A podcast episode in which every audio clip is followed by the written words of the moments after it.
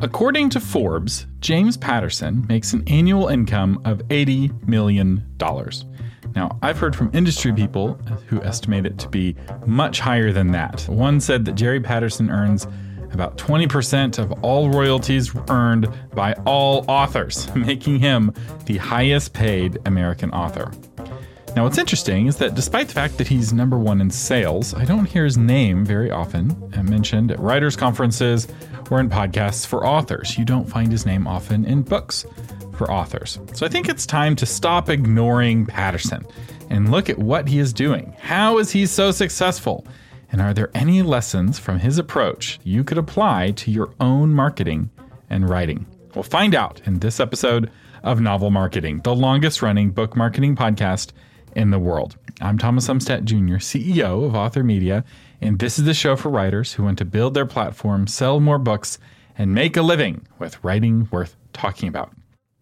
Now, the first lesson from Jerry Patterson's career is to hone your craft with short stories. If you've been listening to the Novel Marketing Podcast for a while, you know that I talk a lot about writing short stories to improve your craft. So you can imagine how excited I was when I was reading his memoir and I saw that this was how he got his start writing. He had a summer job as a young man that he, where he had a lot of downtime. And so he spent that time writing one or two short stories every week. Then, once he got a real job, he forced himself to wake up at 5 a.m. every morning to write. He did this for a decade before his first publishing contract. By the time he wrote his first novel, he had written hundreds of short stories. In our course, the five year plan, we have students write one short story a month. And some complain that this is a lot of short stories. But realize that James Patterson was writing one to two short stories a week while working a job. He also did it on a typewriter or on a, a pencil and paper. So, no excuses for those of you using dictation, modern word processors, and AI writing assistants. if you've written a dozen short stories, that's great, but I want to encourage you to keep writing. It takes a lot of practice to become a best selling author. And if you're looking for a shortcut in publishing, there aren't any. Or rather, the five year plan is the shortcut. It takes most authors 10 years before they can pay the bills with their writing.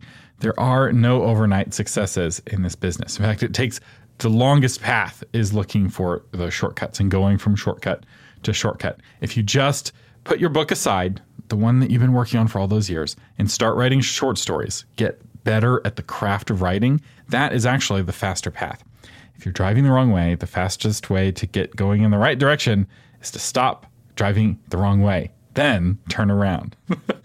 Before a traditional publisher releases a book, they send advanced reader copies of that book that they have already acquired. They've already spent the money to acquire it.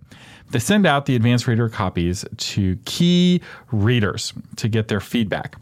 And the feedback from those advanced readers determines how much marketing money the publisher puts behind the book. The more positive the feedback, the more money the publisher will put behind the book. So if you had a publisher super excited about your book and then suddenly it's crickets with the marketing and you're not sure what happened, it may be that those advanced readers didn't like the book. Patterson talks about this and with one of his early books, they sent it out for feedback. And the very first feedback they got was from a very successful author who wrote, I'm quite sure that James Patterson wrote a million words before he even started this novel.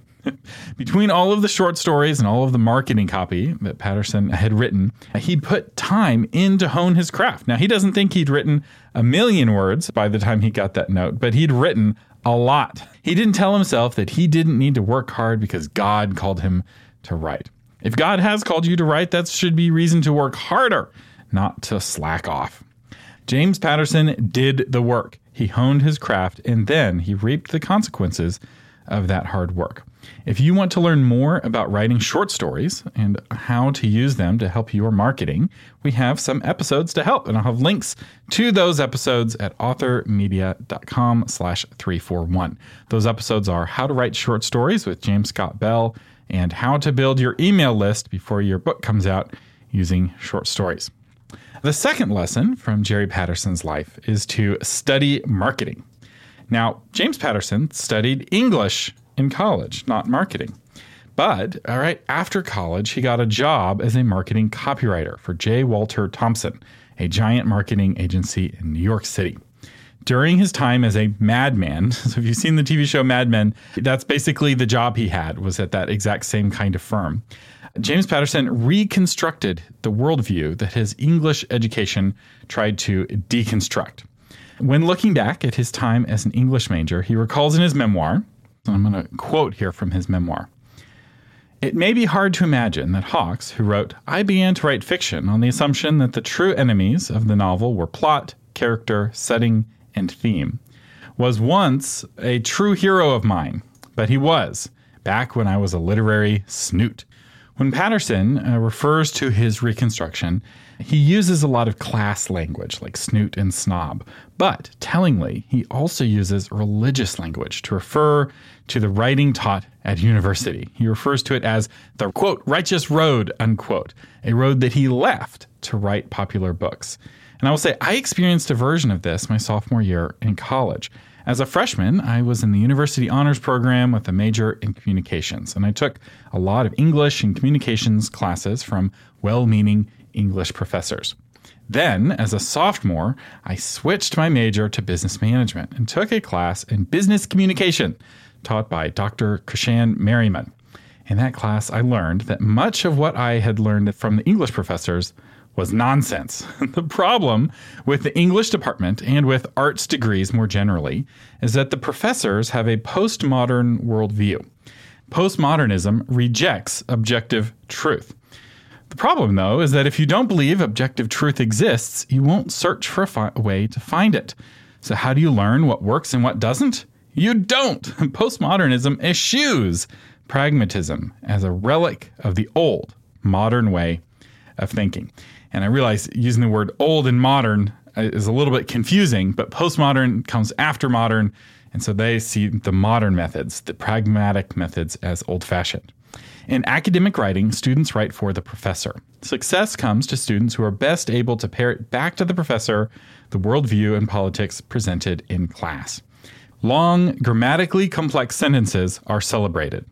The result of this teaching method is that good writing is determined not by what works, but by what appeals to those in power. It is a worldview of might makes right. And the School of Business, on the other hand, still has the older modern worldview. And the reason you hear so much about the value of STEM degrees, which is science, technology, engineering, and medicine, is that those four degrees, those four schools in the academy, still hold to the old modern worldview. And I can unpack that more, perhaps in a different episode.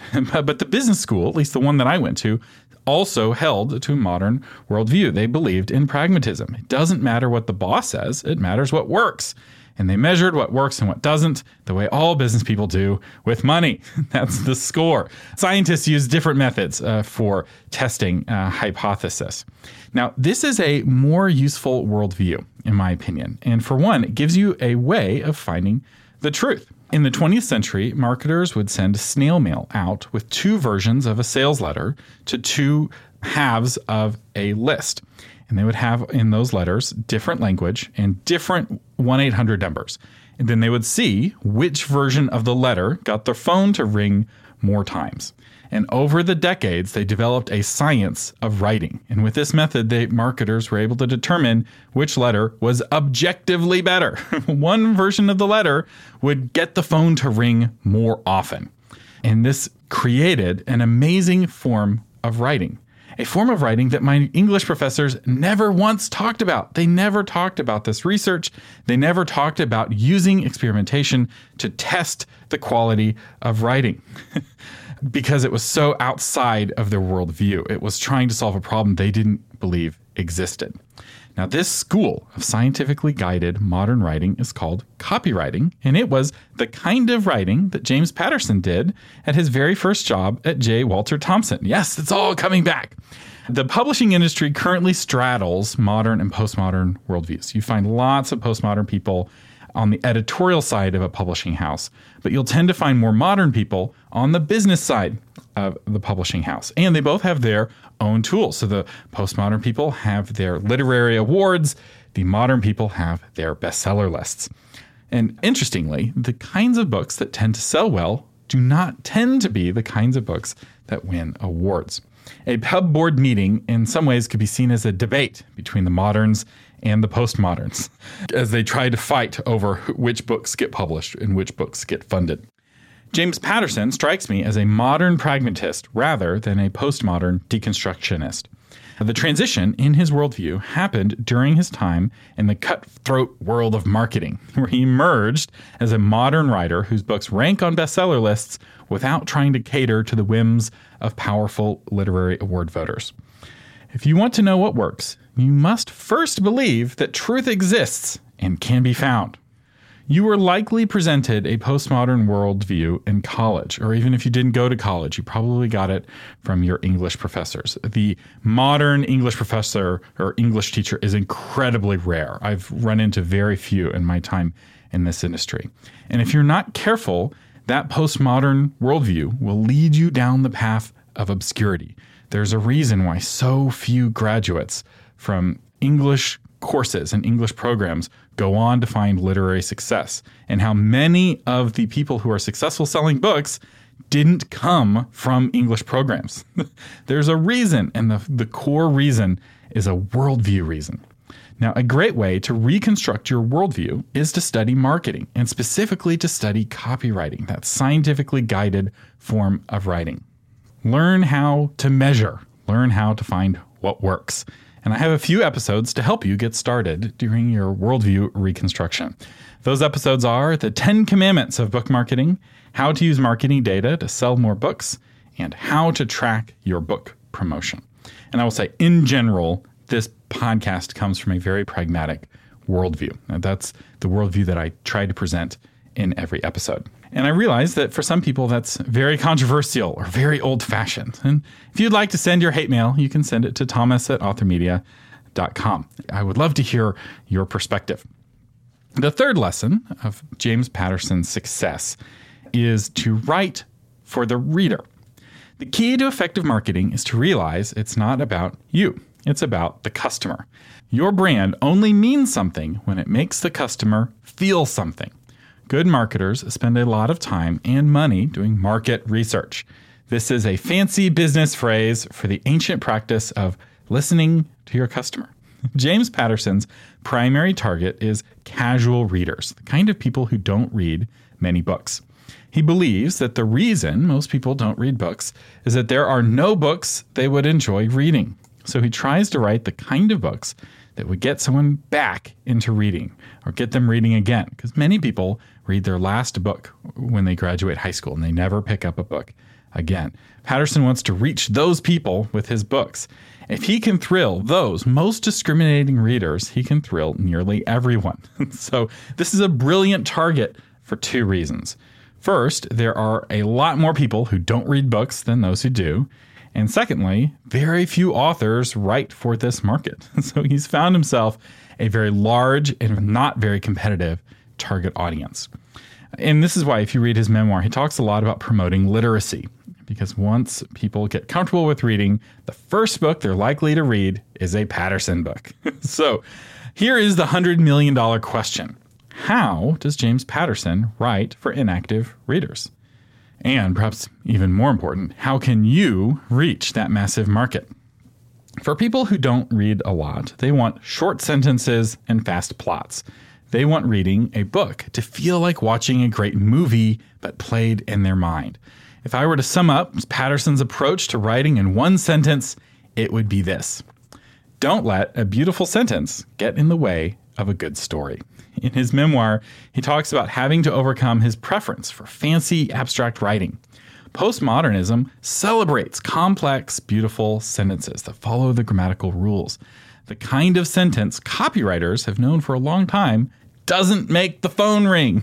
uh, if you were to do a split test in an email, which, you know, back in the day they did it with 800 numbers and snail mail, you can do it now in an email, you'll find that long, complicated sentences cause people's eyes to glaze over. So the key here is short sentences. The shorter your sentences, the broader your market. Or put another way, long sentences alienate readers. The longer your sentences, the more readers you alienate. So if you want to maximize sales, look for editors to help you get your average words per sentence down to six or seven. That means you have to learn how to write three word sentences. And James Patterson is the master of incorporating three word sentences into his writing. It doesn't mean that all of his sentences are seven words long. It means that's the average, which means for as many 10 word sentences as he has, he has five word sentences or four word sentences. Keeping those sentences simple really makes a difference. His writing is simple in that it relies on nouns and verbs rather than adjectives and adverbs. Again, if you study copywriting, you know that this is true. This kind of writing gives the writing more clarity and more simplicity that makes it approachable for new readers and makes the story faster paced because you're not bloating the sentences with adverbs and adjectives. You're getting to the next sentence, which is getting to the next bit of plot, which makes the book harder to put down. If you spend the effort to pick the best verb, you don't have to fix it with an adverb. now, there's a tool I talked about a few weeks ago called authors.ai I'll have a, an affiliate link in the show notes uh, for it. And this tool will give you a statistical analysis of your book. It will tell you how long your sentences are on average, and it will give you a graph of how many long sentences, how many short sentences you have. And it will compare your book and the length of the sentences to the best selling books in your genre. Because you'll actually find that the length of sentence on average highly correlates to how well the book sells. This is not some secret. uh, in fact, I was tempted to title this episode The Secrets of James Patterson's Success, but these aren't secrets. The copywriters have known these things for decades. The difference, though, is that English professors don't listen or care about copywriting. And the tool authors.ai even compares your stats with similar best selling books to see if your writing is up to snuff and similar books to the one that you're writing. It's, it's a pretty interesting tool. There's a free version, that's what I played with the most. There's a paid version that gives you some more reports. I think the statistical analysis on word usage is in the free version. Another thing that helps James Patterson's books appeal to casual readers is fast plots. So, cutting unnecessary words from each sentence speeds up the plot. We've already talked about that. Cutting unnecessary subplots speeds up the plot. Cutting unnecessary characters speeds up the plot. Doing all of these things gives readers a book they can't put down even if they don't normally read books. And if you want help tightening up your writing, I have some episodes to help. I have an episode, How to Tighten Your Writing with Angela Hunt, and How to Write Best Selling Back Cover Copy. Uh, this second episode isn't about writing books, it's about writing copy. It's a copywriting episode, which I think you'll find very helpful, even if you're writing fiction or nonfiction. All right, now let's talk about lesson number four collaborate with assistants.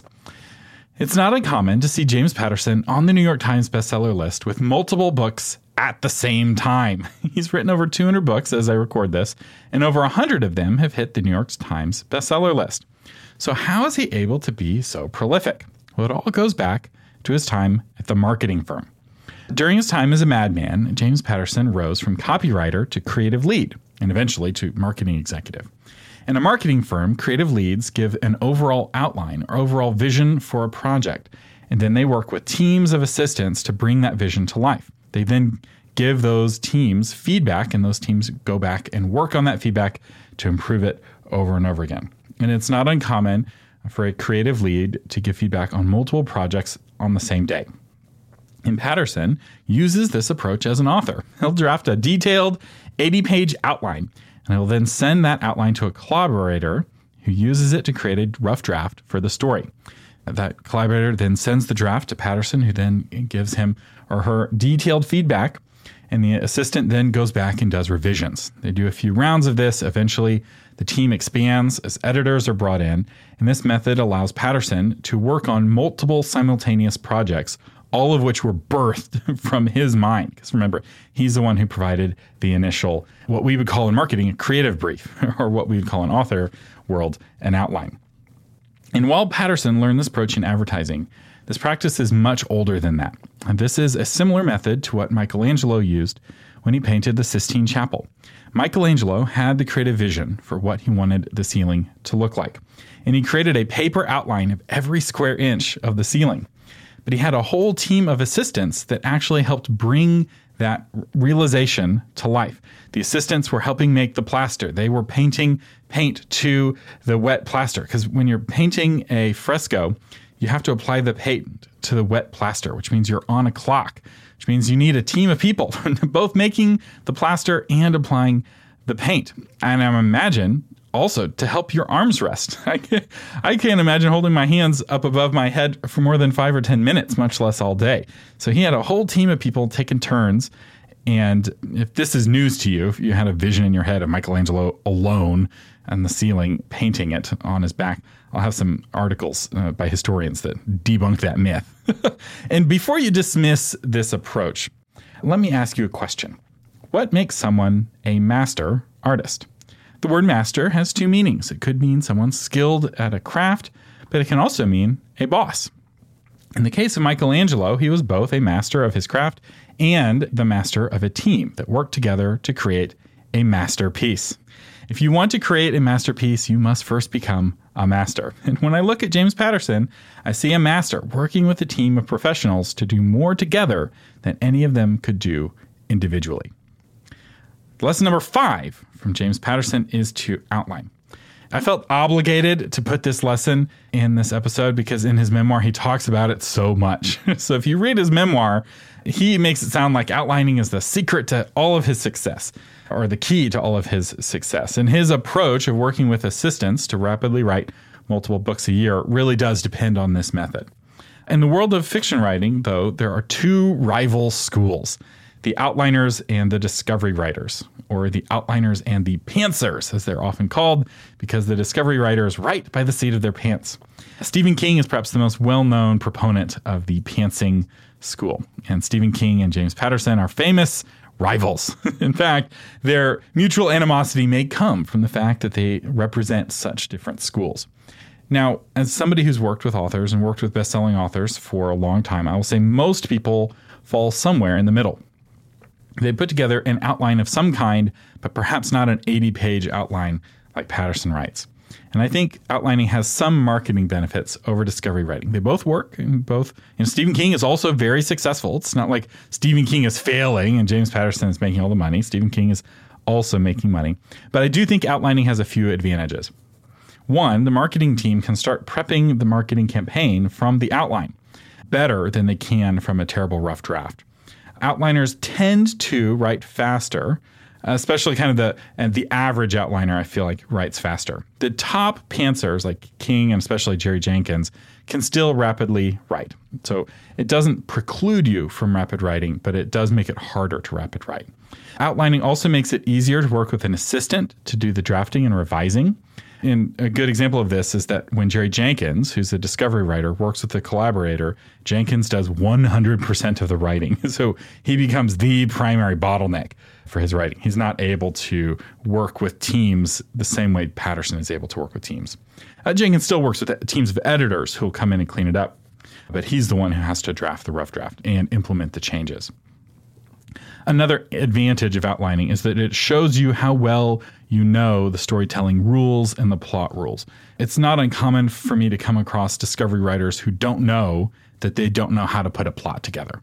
They're kind of vague at the difference between Act One and Act Two. They don't really know their way around the hero's journey. And more importantly, they don't know that they don't know those things. because when you're discovery writing, it's not so obvious. But when you have an outline, it becomes pretty obvious if you don't know the difference between, you know, Act Two and Act Three. That said, I'm not sure how much of an edge outlining gives Patterson, but I do know that he thinks it gives him an edge, so I felt obligated to include this in this roundup uh, for, uh, for, his behalf. because when he's teaching young writers, he's he'll basically he's like Winston Churchill. He's like outlining, outlining, outlining. All right, lesson number six: rapid write. The biggest reason James Patterson makes more money than all of the other authors is that he writes more books. if publishing is a lottery, Patterson has more tickets than most. If you want to maximize your income as a writer, learn to write faster. It's just that simple. Rapid writing has the following benefits. First, rapid writing helps you get better faster. The, as I've said before, the carpenter doesn't just build the house, the house builds the carpenter. The more you write, the better you get at writing. Spending a decade rewriting the same novel over and over again is the slowest way to improve your craft. When you're just getting started, starting a new book is sometimes the best thing you can do to get better. Although, really, learn to rapidly write short stories. Rapid writing combined with short stories is magic for improving your writing. It's a lot easier to get feedback on a short story than it is on a full length novel. And once you get that feedback, you can write another short story using what you learned from writing the last one. so you get better faster. And this is key.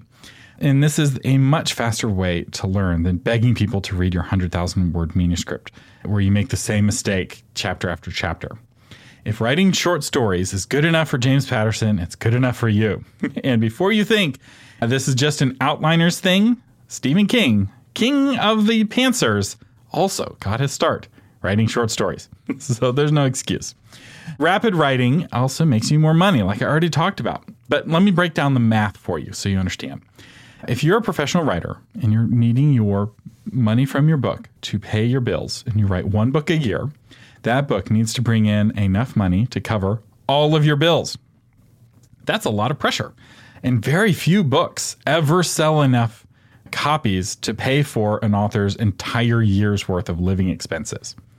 But if you wrote a book every month, book sales would only need to cover your expenses for that month. this is much more feasible. You know, think about what your budget is for a month. You probably don't need to sell that many copies of a book to cover that month's rent or cover that month's mortgage or cover that month's everything. And this is a more feasible way to become a professional writer. But it will require you to approach your writing professionally. And I realize a book a month may be a bit extreme, but the math still breaks out, right? If you have a book a quarter, that book only needs to bring in a quarter's worth of revenue. Rapid writing also supercharges your marketing. Each book that you launch helps promote all of your other books. You see an increase all down your backlist and rapid writing gives you a backlist faster. And this is even more true if your books are in a series. When you come out with the 20th Alex Cross novel, all 19 previous Alex Cross novels see a bump in sales as people want to get caught up with the current story.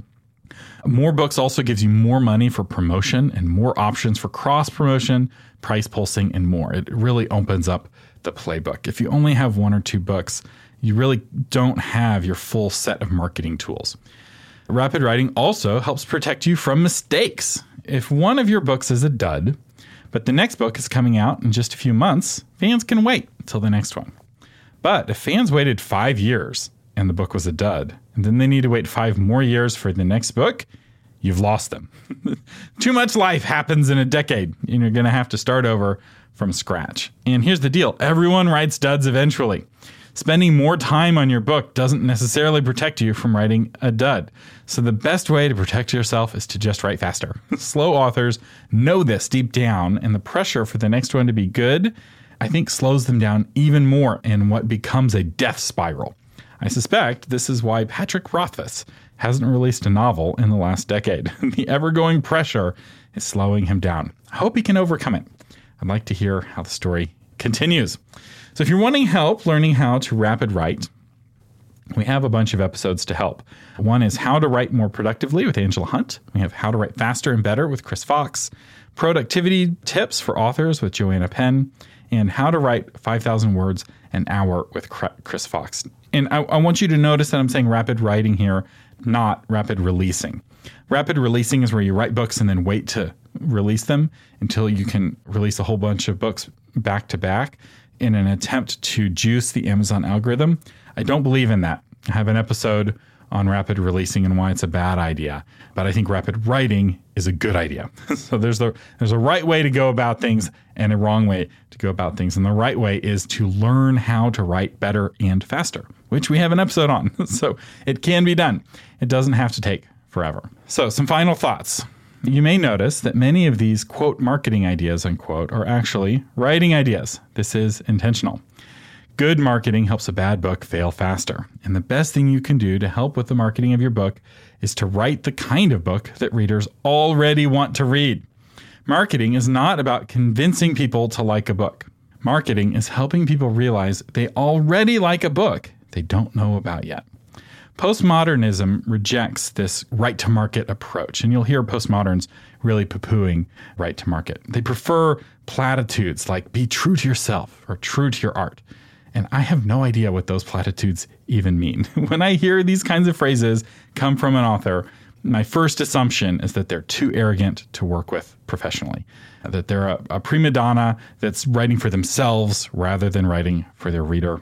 I don't like to work with that kind of author. The first commandment of novel marketing is to love thy reader as much as you love thy book. If you can learn to love your readers and write the kinds of books that they want to read, you will find yourself selling more books. it won't make you James Patterson, certainly not overnight, but it will put you on the path that he has been walking for the last 30 years. It will t- put you on the path of selling more and more copies of your books as you learn to better love your readers and better write the kind of book that they want to read. And if you want help walking that path toward publication, I recommend checking out the five year plan to become a best selling author. This is a course that I created with best-selling author James L. Rubart, who is a former co-host of this podcast and a voice you still hear from time to time.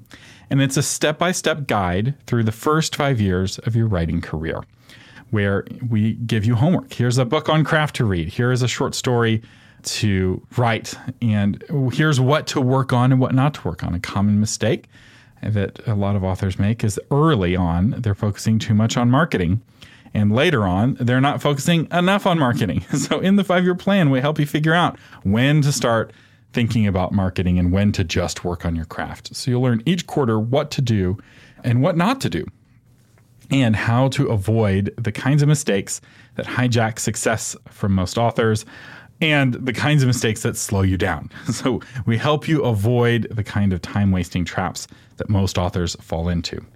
It's a five year plan that's mostly just don't take the shortcuts. you really do have to do it the hard way. And I've been learning this as a parent. My kids have not been sleeping. oh, it's been rough. Uh, I haven't had an uninterrupted night sleep uh, all year. So between the newborn and the two year old, they take turns waking up or waking each other up. But when getting them down, one of the things I've learned is that the fastest way to get the two year old to fall asleep is to just put in the time to rock him to sleep. Trying to take a shortcut.